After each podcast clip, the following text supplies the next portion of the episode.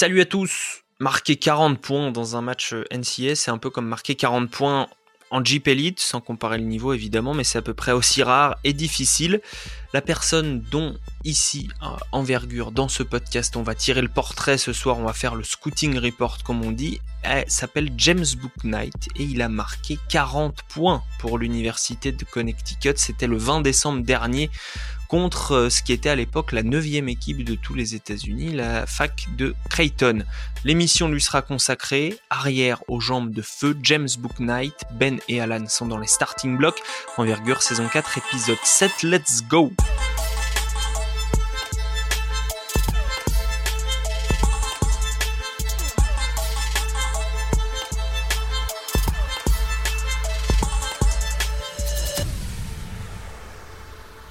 Messieurs, mes, hommages, comment allez-vous? Ça va très bien, toi? Très bien, et toi? Absolument bien, absolument bien, puisque je me suis tapé du James Book Night toute la journée. Et c'était un, régal. Le programme, c'est donc son Scouting Report, puis une chronique Rookie Watch made in euh, Alan. Alors, je vous ai demandé, je ne sais pas si vous avez, eu le temps de le faire, je vous ai demandé quelques minutes avant, euh, de débuter ce Scouting Report. Si on devait donner un titre à James Book Night, comme si on comme donner un titre à un film, ou un livre, que serait-il? L'élégant. L'élégant, pas mal. Moi, après avoir regardé son match contre Creighton, je l'ai appelé le finisseur de pivot. le finisseur de pivot. Rien à voir avec Bernard Pivot. C'est. Euh, comment il s'appelle dans le pivot de Creighton? Mahoney? Euh, Denzel Bishop. Mahoney? Bishop. Bishop. ouais. OK, il y, avait, Mahoney, il y avait Bishop dans le. Ça, Denzel Mahoney, puis Bishop qui le gardait tout le match. Il, il, en, a mis, il en a mis plein la gueule. Oui, absolument. Ils ont, ils ont eu un peu de mal.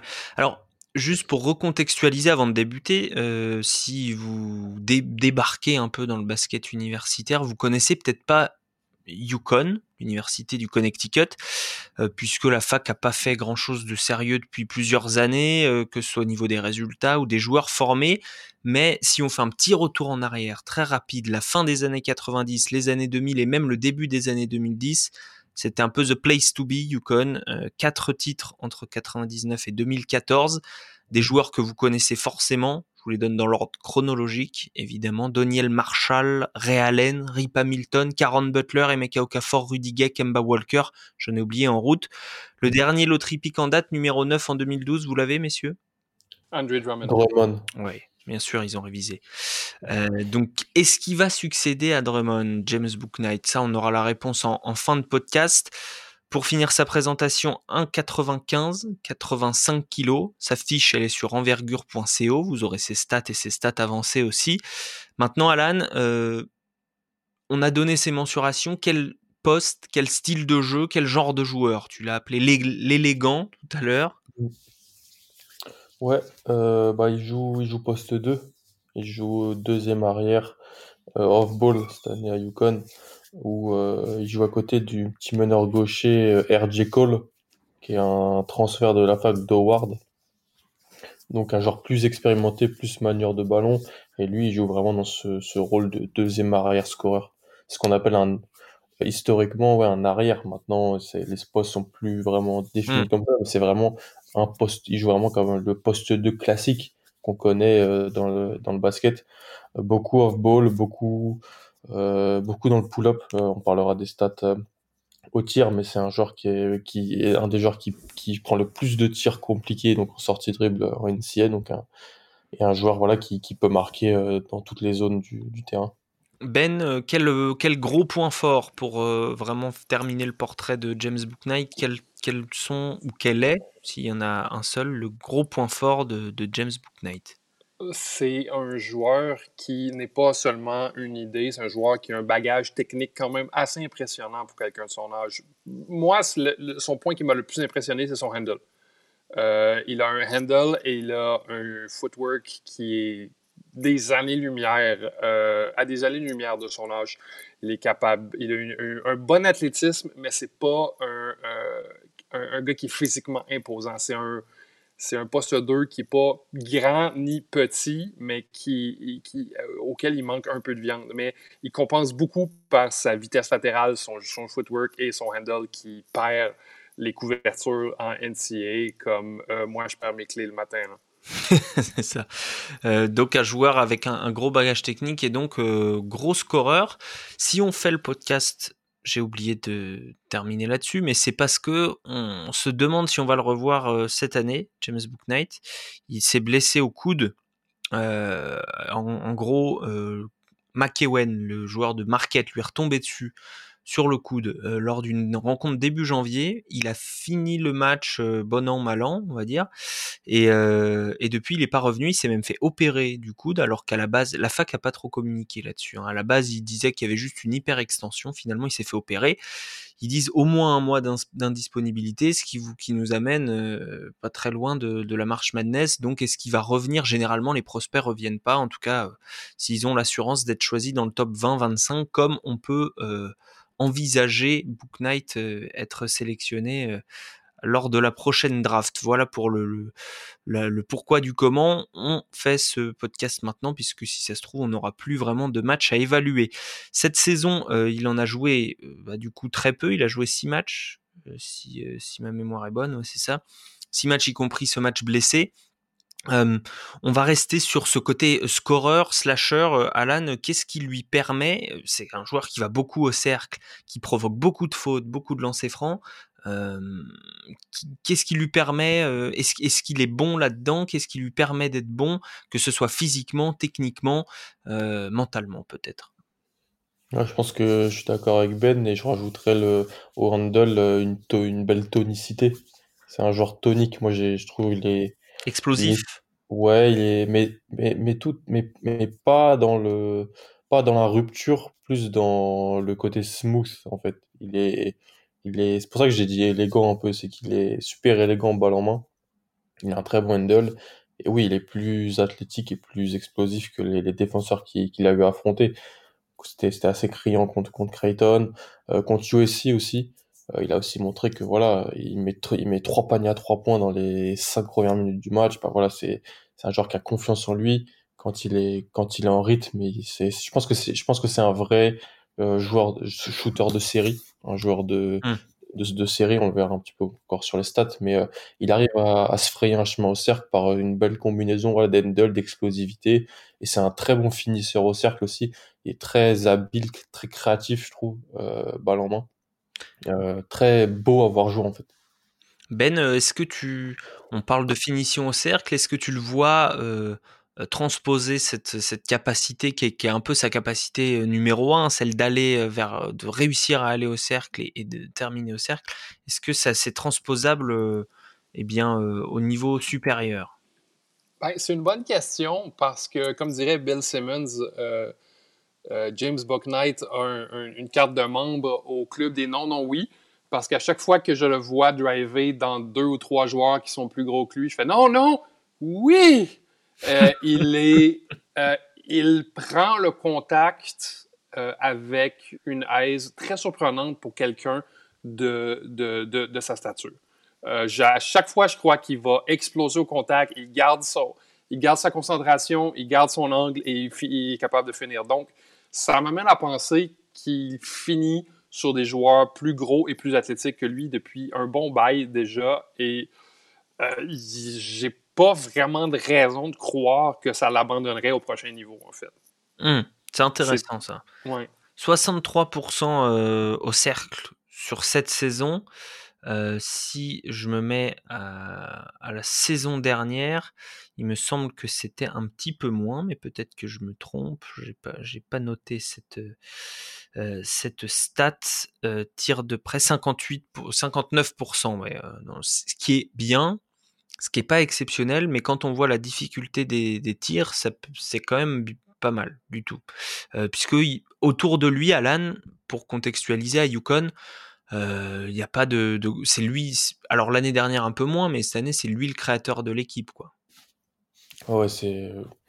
je pense que je pense que c'est le seul prospect NBA de l'équipe et le seul autre joueur qui, qui a, qui a des capacités athlétiques de NBA, c'est Tyrese Martin, mais il n'a pas le le jeu. Il a le physique. Mmh, On en mmh. parlait ensemble, mais il n'a pas le jeu. Donc c'est une équipe aussi où il y a un spacing un bon spacing, mais pas exceptionnel non plus. Enfin, quand il joue avec euh, le Malien Sanogo dans la peinture, ça prend beaucoup de place euh, quand, quand, quand Book Knight euh, va, va au cercle. Donc, ouais, ouais, c'est, une, une bonne équipe NCA, mais c'est une équipe où les défenses ont toute leur attention sur, sur Book Knight. Bah, quand tu as un joueur qui a 31% de, de taux d'usage dans une équipe, ça prouve quand même que c'est un peu le métronome et le seul joueur qui, qui peut vraiment faire la différence sur demi-terrain. Mmh. Et l'année dernière, déjà 25%, alors mmh. qu'il était première année et qu'en mmh. début de saison, il, euh, il, sortait du banc. Exactement. Donc, euh, donc c'est assez, assez impressionnant là-dessus. Ben, je, je, vais terminer sur ce côté euh, offensif, aller au cercle. Ce qui m'a impressionné, moi, je sais pas si tu seras d'accord, tu auras peut-être des choses à ajouter, c'est le contrôle du corps.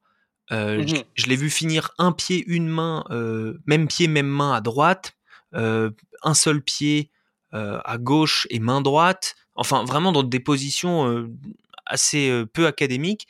Et on a toujours l'impression que c'est naturel pour lui. Quoi.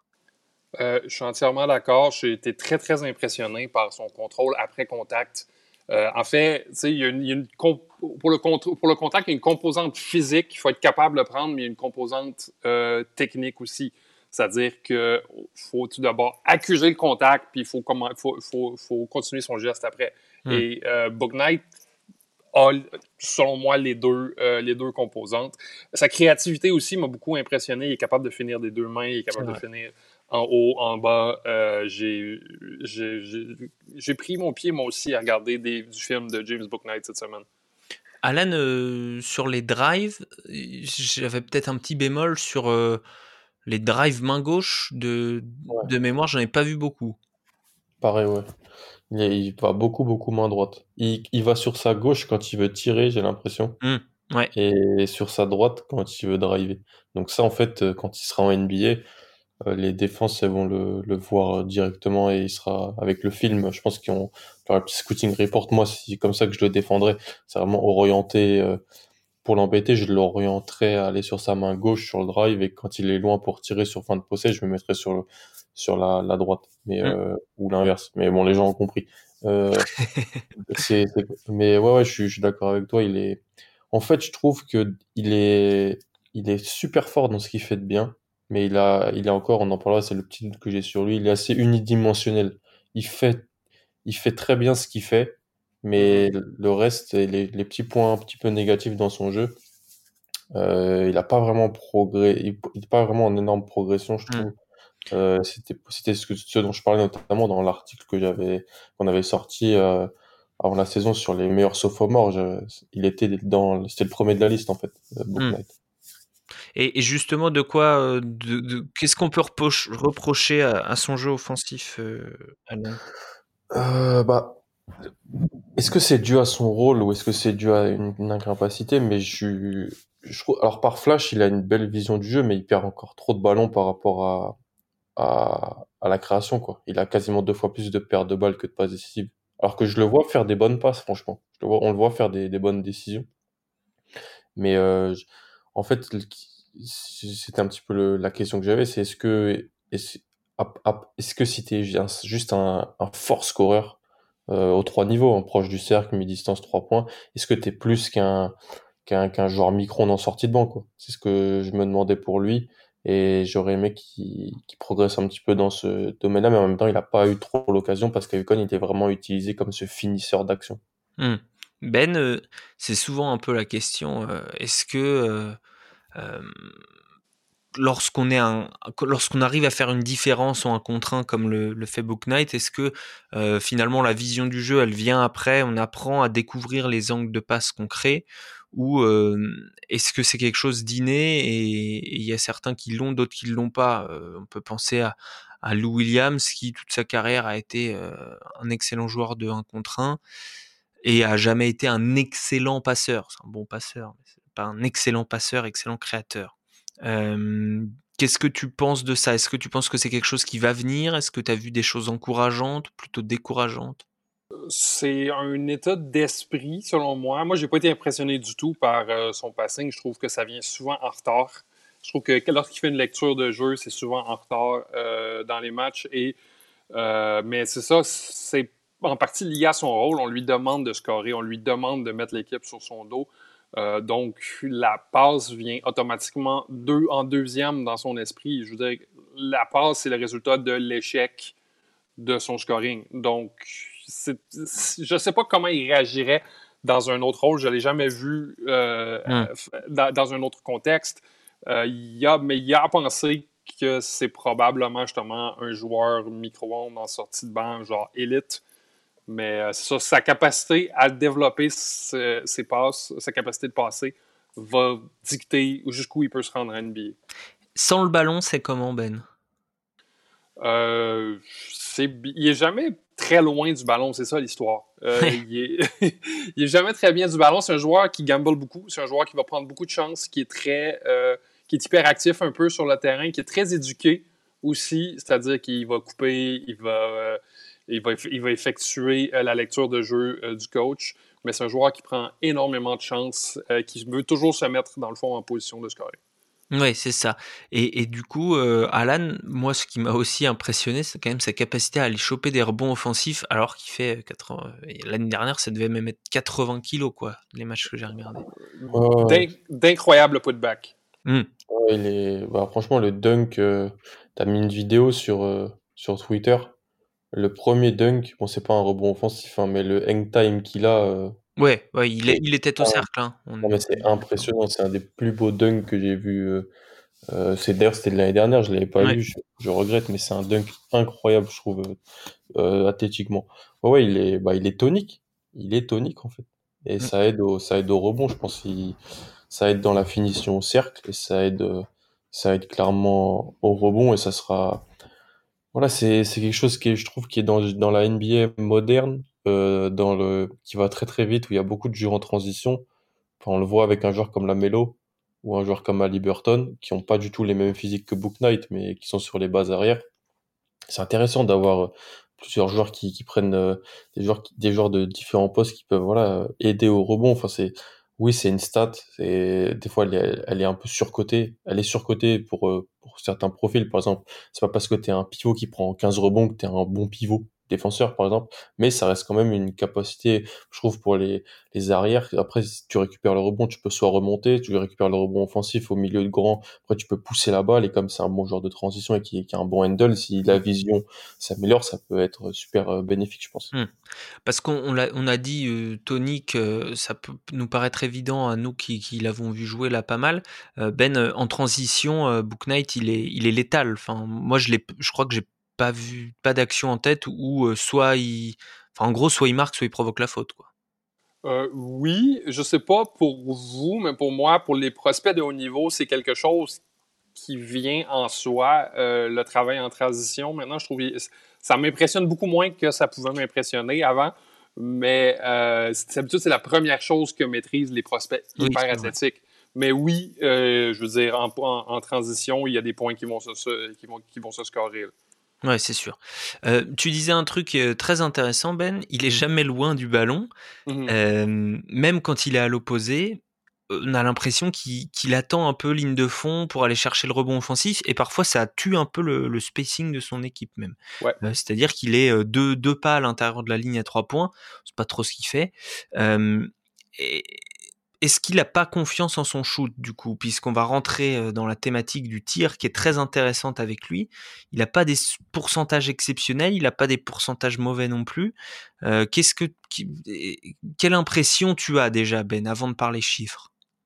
Moi, les chiffres, ça me ça me dérange pas trop pour Book Knight parce qu'il prend beaucoup de tirs, il prend beaucoup de tirs difficiles et il en réussit une bonne partie. Je vois je vois pas beaucoup de problèmes euh, avec son tir. Ça penche un peu vers l'arrière parfois, mais la mécanique est quand même assez stable, je trouve. La mécanique stable, Alan, euh, on parlait de tirs difficiles. Euh, plus de la moitié de ces tirs qui viennent off the dribble cette saison et même 64%. 64% cette année, c'est énorme. 64% des 3 points. Hein. Ouais, de ces 3 points, exactement. Ouais. Et même sur les longs deux points, c'est 69%. Exactement. Ouais, il est, et ça explique les, les, mauvais pourcentages. Je pense qu'on a, enfin les mauvais, les pourcentages j'ai un truc qui est un peu sous-côté dans l'évaluation et qu'on répète à chaque fois, c'est que c'est plus simple d'avoir des bons pourcentages sur du spot-up que sur du sortie dribble. Mmh. C'est un truc mmh qu'il faut, bien sûr, euh, euh, Damian Lillard et Steph Curry ont de moins bons pourcentages que Joe Harris et Kai Korver. Alors, mais c'est aussi d'excellents shooters. Ils prennent des shooters bien plus, des shoots bien plus compliqués. Mmh. Cette année, sur les, donc sur les, ce qui est catégorisé comme jump shot, donc 3 points et long 2 points, il est à 17 sur 53 Book Night. Donc c'est 31,5% à peu près. Mais comme l'a dit Ben, je suis, je suis vraiment d'accord, il prend une tonne de tirs compliqués. C'est-à-dire que deux tiers de ces tirs, c'est du, c'est pris en sortie dribble. Donc c'est tirs loin, compliqués. Euh, c'est les, ce qu'on recherche chez les top prospects. C'est ce qui te fait rentrer très haut, ce genre de la possibilité de, de prendre ces tirs-là. Donc, euh, bah, d'un côté, c'est bien parce que ça prouve qu'il est capable de mettre des gros tirs, qu'il y a des flashs intéressants. D'un côté, on ne peut pas trop l'évaluer en, en spot-up, donc c'est un petit peu plus délicat. Et sur, sur ce que tu as vu, euh, euh, du spot-up, euh, moi j'ai vu un gars, alors pareil, il est, élégant, donc c'est facile de bien aimer, on va dire. Il est naturellement élégant, mais j'ai vu quelque chose de, très fluide dans le, le, attraper-tirer, quoi. Mmh. Ouais, c'est le théorème des. De toute façon, c'est un, beau joueur. Et souvent, ces théorèmes-là, les beaux joueurs, t'as as envie de bien voir euh, comment ils vont, ils vont évoluer. Et en fait, Ouais, il est, il est facile. Il est contre ici la première mi-temps, franchement. Euh, je sais pas si vous avez vu le match, les gars, mais euh, parce que je regardais Mobley à la base. Euh, et en fait, ouais, ouais, il commence et il prend, il prend des tirs en, spot-up euh, assez intéressant. Ouais, j'ai, tu regardes le joueur, tu, le regardes jouer, tu te dis c'est pas un joueur qui a 31, qui a 32% à 3 points. Après, tu regardes les chiffres, tu nuances par le fait qu'il en prend des difficiles. Le souci, c'est est-ce qu'en NBA, on lui demandera de prendre des tirs aussi compliqués? C'est euh, est-ce qu'il est, est-ce qu'il peut être euh, plus efficace que cela? Euh, ça, ça, sera la, grosse question autour de Book Knight, son efficacité, je pense, au scoring. Ben, tu, tu valides? Oui, euh, je valide, mais je crois qu'on va lui demander de te prendre des tirs compliqués comme ça sur une deuxième unité, du moins dans les premières années, parce que euh, parce que c'est sa spécialité. Euh, moi, j'ai vraiment un barème qui est très arbitraire, c'est-à-dire si je vois un gars qui fait ses longs deux points du baseline sur une, sur une base semi-constante au, euh, au niveau collégial, c'est un joueur qui est capable de prendre des tirs compliqués, qui est capable de les réussir. Et James Booknight en prend à la tonne. C'est un des tirs les plus difficiles à prendre au, euh, au basket, surtout lorsqu'on est gardé. Et Booknight, c'est vraiment une de ses spécialités. Moi, je crois qu'il va devenir un, un, un spécialiste euh, de un, microwave scorer de deuxième unité, dans le fond. J'ai une comparaison pour vous offensive. Est-ce que vous en mhm. avez d'abord, avant que je vous donne la mienne? Euh, Non, pas a priori. Je ne me suis pas penché sur la question. Zach Levine. Hmm. Zach Levine est un meilleur passeur. Ah, est-ce qu'il l'était à l'époque? euh, il, il, est, plus avancé offensivement que Zach Levine était à l'époque. Zach Lavine, à l'époque, dans le temps, c'était comme une espèce de combo guard weird avec un athlétisme. Il est moins athlétique, hein, attention. C'est un, peu Book Knight, un combo guard weird, un peu athlétique. Ouais, mais je l'appellerais même pas combo guard euh, Book Knight. Je suis vraiment pas hmm. convaincu de ses capacités à passer. moi, j'aurais plus dit un Jérémy Lamb. Il me fait un peu penser. Oh, c'est pas gentil, là. Tu, tu, dis ça juste parce qu'il lui ressemble physiquement, non? non, en plus, il a joué à Yukon, en plus. Bah oui, c'est ça, ce que j'allais dire. Ah, peut-être, euh, oui. Non, mais ce genre de, ouais, de, d'arrière, mentalité scoreur, quoi. C'est, il y en a pas mal en NBA, mais en fait, Lavine, je vois ce que Alex il veut dire euh, dans le côté smooth, non? Ce genre de bah, côté. côté smooth, côté athlétique. Il est pas aussi athlétique que Lavine, mais il est quand même athlétique. Côté score first. Côté bad shot maker. Voilà, bad shot maker. Euh, un peu moins athlétique, quoi moins athlétique, mais euh, avec un tir plus stable euh, au même âge. La, Lavine, euh, on savait pas trop ce que, ce que ça voulait dire au tir quand il est sorti du UCLA. Il avait fait une seule saison, hein. mm. mais à 70% lancé franc, c'était pas fou quoi. C'était pas fou, alors que là c'est 82% au lancé en, en, carrière pour notre ami James. Euh, messieurs, est-ce que euh, vous avez quelque chose à dire sur l'attitude avant qu'on passe à la défense? Ben, je sais que tu aimes, bien regarder l'attitude du joueur, son, background, ce genre de choses. Ben, j'ai fait quelques recherches euh, et ça a été quand même difficile parce qu'il n'a pas été une, rookie très, très en demande au, au, au, high school. Il était 53e de sa de, sa classe. Il était un four-star rookie. Il n'a pas été très. Euh, euh, il en demande. Il vient d'une famille qui est très euh, col bleu, que ses parents n'ont pas été des athlètes de haut niveau. Ils ont sont déménagés de Brooklyn à Boston pour aller à le McDuffie School, qui est une école qui est très réputée et pour ses programmes de prépa en toutes sortes de, en toutes sortes de, de, de, sports et même en, musique et en théâtre et plein de choses comme ça.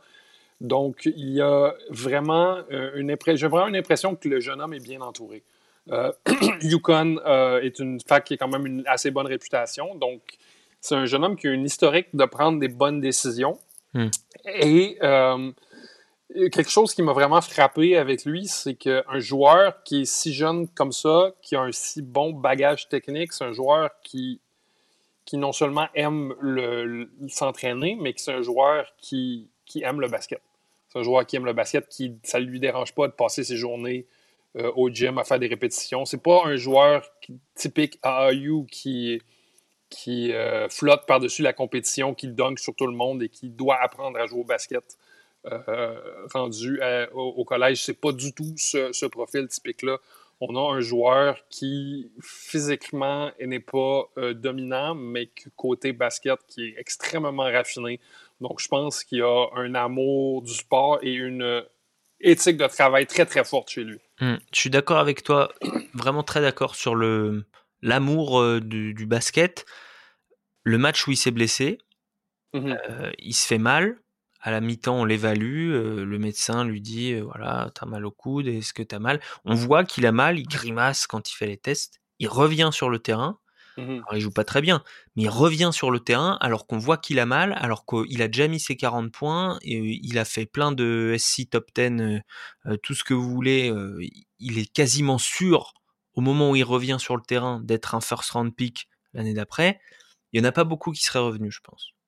C'est un, c'est un compétiteur. C'est, clairement un compétiteur. Euh, qui, et puis, et, tout, il aime tout le processus. J'ai trouvé euh, quelques entrevues avec les médias du Connecticut et il explose lorsqu'il arrive dans le scrum de médias. Il explose de ah joie. il, est très, il est très, très exubérant. Donc, c'est quelqu'un qui, qui aime tout les parties du processus qui a l'air, qui a l'air fait pour une vie de basket. Hmm. Ça, c'est très intéressant et, et c'est pour ça aussi que, que je l'aime bien.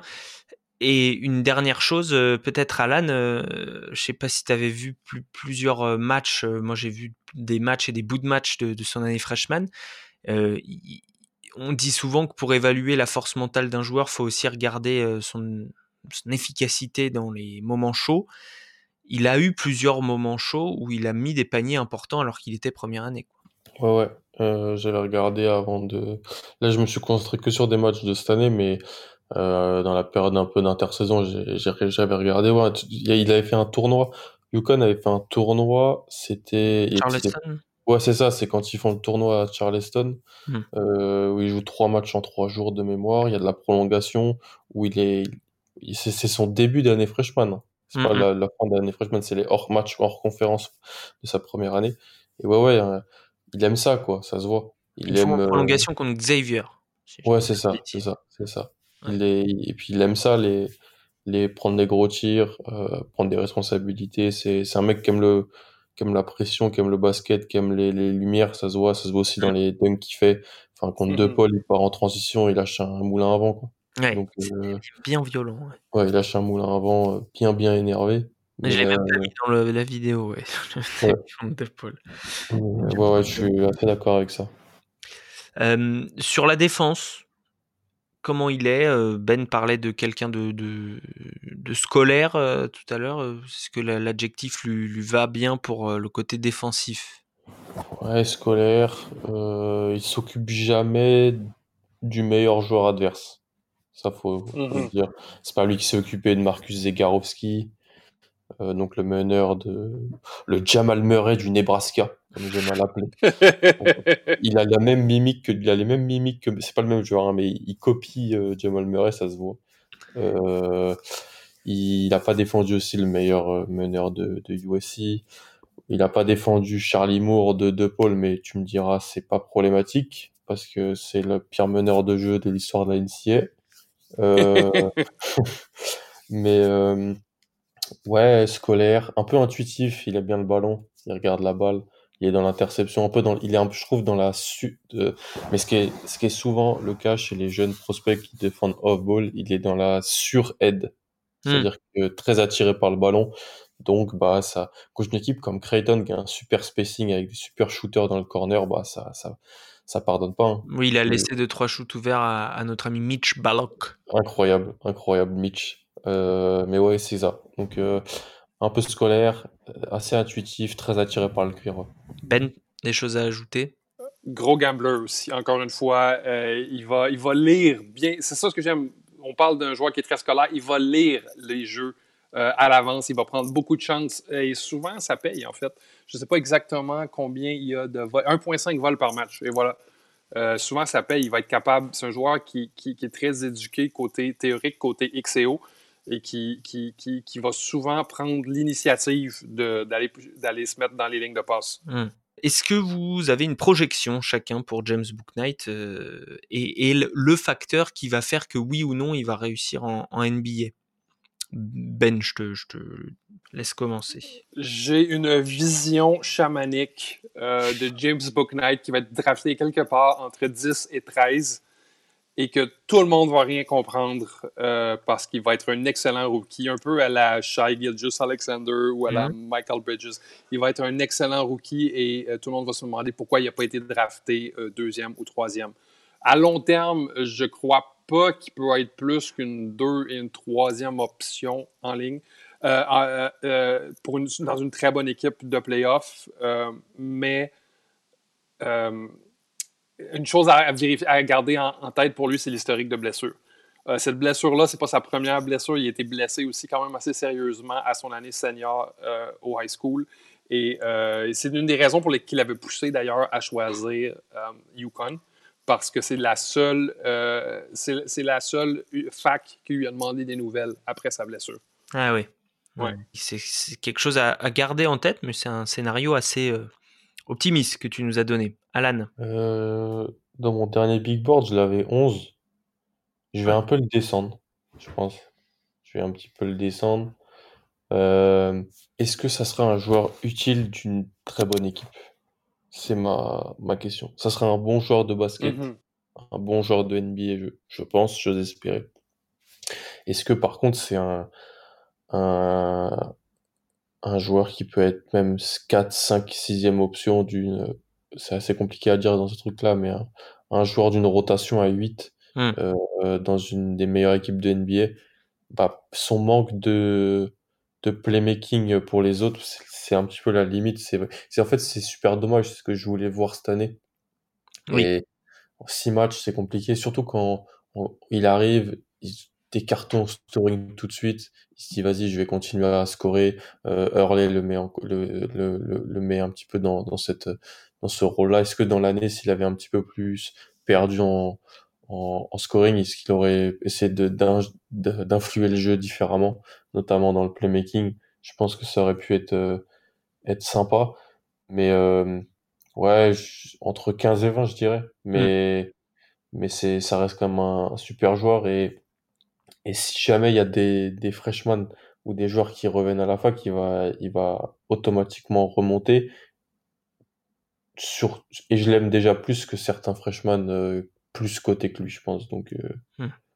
C'est intéressant. Dans tous les cas, un nom à surveiller, euh, pourquoi pas pour la loterie, puisqu'on parlait du euh, possible successeur d'André Drummond du côté de, de Yukon, drafté donc en 2012, il y a 9 ans.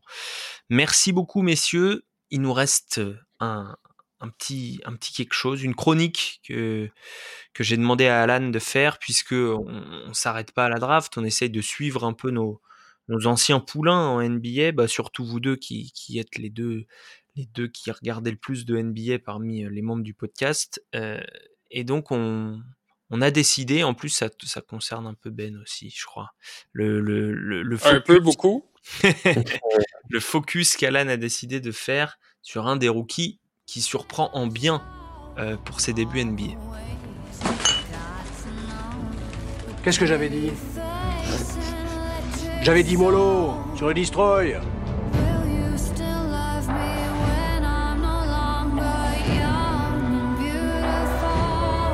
Ouais, on va parler de bah, du meilleur rookie des Knicks, Ben, non? Rookie avec le meilleur scoring par 48 minutes de la NBA, monsieur. Ouais, on va parler d'Emmanuel Quickley. Emmanuel Quickley, euh, donc, qui a fait de, deux ans à, Kentucky, grosse recrue. Et euh, bah, je pense que l'année dernière, on était tous, tous un peu déçus de lui après sa première saison, déçus de lui après le début de saison en, en NC. Et puis en fait, euh, dans les matchs de, SEC, bah, il a complètement vrillé euh, en termes d'adresse et ça a totalement rehaussé sa, sa cote. Euh, sur les matchs de SEC dans, dans sa deuxième année NCA, donc c'est 18,5 points à 48% à 3 points sur 92 tentatives. Mais c'était, et c'était là où je vais dire, un joueur qui prenait 90% de ses tirs en spot-up. C'est-à-dire que le fonctionnement de l'équipe de Kentucky l'an passé, c'était trois meneurs. Donc Quickley, Ashton Agans qui est un temps toué avec Minnesota et bien évidemment Tyrese Maxi, incroyable. Euh, et donc on avait Emmanuel Quickley qui était arrivé à Kentucky en tant que prospect 4 ou 5 étoiles, donc du top 20, je crois qu'il était 5 étoiles, euh, qui était un meneur. Ça n'a pas marché en tant que meneur, il prenait des mauvaises décisions, il n'était pas, pas très efficace. On l'a décalé en shooter off-ball, c'est grâce à ça qu'il s'est fait drafter. Et là, qu'est-ce qui se passe euh, du côté des Knicks de, de Ben, qui d'ailleurs ont gagné au Garden de 30 points dimanche. C'était euh, c'était terrible. Ben m'a envoyé des messages pour se foutre de moi, je le dis aux auditeurs. tellement pas, tellement pas. c'est faux, il était très gentil avec moi. Euh, et donc en gros, Emmanuel Quickley, bah, c'est le backup meneur de, des Knicks. C'est le backup meneur. Derrière Payton, c'est ça? Derrière Elfried Payton, exactement.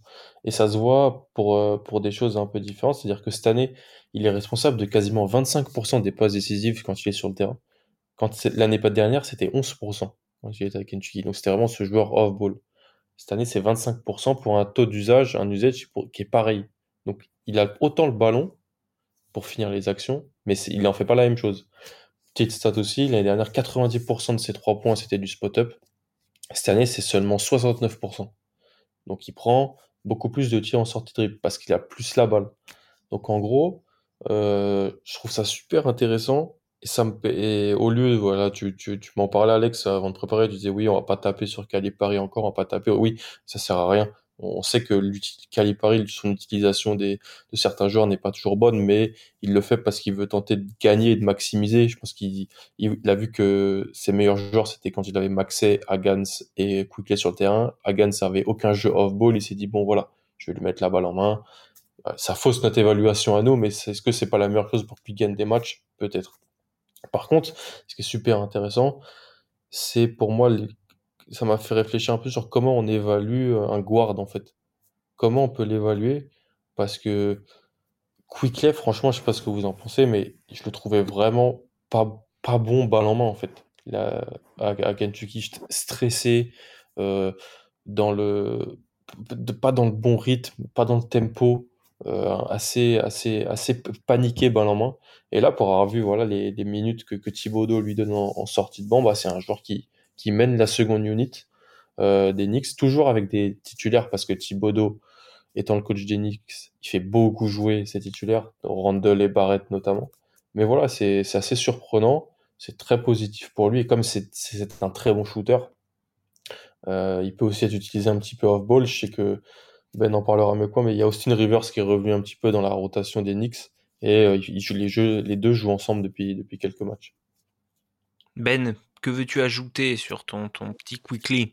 Ben, ce que je crois, en fait, c'est que la décision que John Calipari a prise de le faire jouer off-ball est la meilleure chose qui aurait pu lui arriver.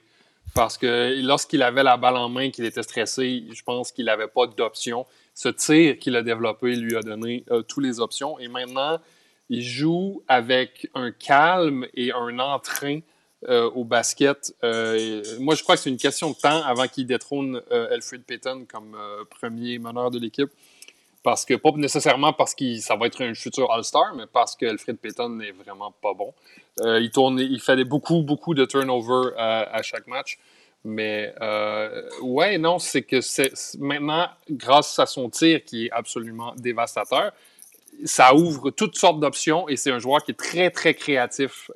En, sortie de high school, il était classé, je crois, à 7 ou 8e euh, rookie de, de, sa classe. Il avait top 10, d'autres euh, dans, dans, le top 20 à peu près. Ouais, et, et, son tir a débloqué toute sa créativité en tant que joueur. Et on parle ici d'un joueur qui, qui, est un plus pour serait un plus pour n'importe quelle équipe NBA. Hmm. Un joueur euh, aussi qui avait les prérequis pour réussir en NBA mm-hmm. physiquement. Euh, faut pas l'oublier non plus. il, est, il est très long, il est rapide, il, il, est bas sur les appuis, et en plus il était à droit. Donc, Très bon jeu de, de flotteur aussi. Mmh. Je trouve que franchement c'est une super arme pour lui. Ah, clairement, c'est de toute beauté ces flotteurs-là. il est déjà le, le, joueur avec le meilleur flotteur chez les Knicks. il n'y a pas de mal. Non, il n'y a pas de mal vraiment. Et eh bien, New York est bon, donc euh, on peut en parler en positif, c'est bien. Bien sûr, bien sûr. Et Emmanuel Quickly, franchement, on est ravis euh, parce que on pouvait ne pas aimer son jeu à, Kentucky, mais euh, ça a toujours été un, type agréable dans le comportement, que ce soit sur ou, en dehors du terrain. Donc, donc ça paye parfois. Et peut-être que ce sera une leçon aussi à retenir pour James Booknight, dont on vous a fait le Scouting Report. Merci Ben, merci Alan. On se retrouve bientôt. Et puis, euh, et puis à vous tous qui nous écoutez, merci de nous avoir écoutés. On vous euh, renvoie vers notre site envergure.co pour toutes les fiches prospects. On vous renvoie vers nos applis, euh, votre, votre plateforme d'écoute pour, pour nous noter, pour vous abonner, pour partager votre abonnement, pour qu'on ait plus d'abonnés, pour qu'on ait des contenus plus écoutés, pour qu'on puisse faire plus de qualité. Voilà. à l'avenir, on reviendra la, la, semaine prochaine avec un podcast un peu décalé. On va parler on va parler de d'évaluation des joueurs. Voilà, la difficulté d'évaluer les joueurs, qui décide, le coach, euh, le, scout, le GM. Euh, on, sera avec des, des, spécialistes du basket français, mais on pourra bien sûr l'extrapoler au basket américain. Donc ça va être très intéressant. Merci à tous et à bientôt, à la semaine prochaine.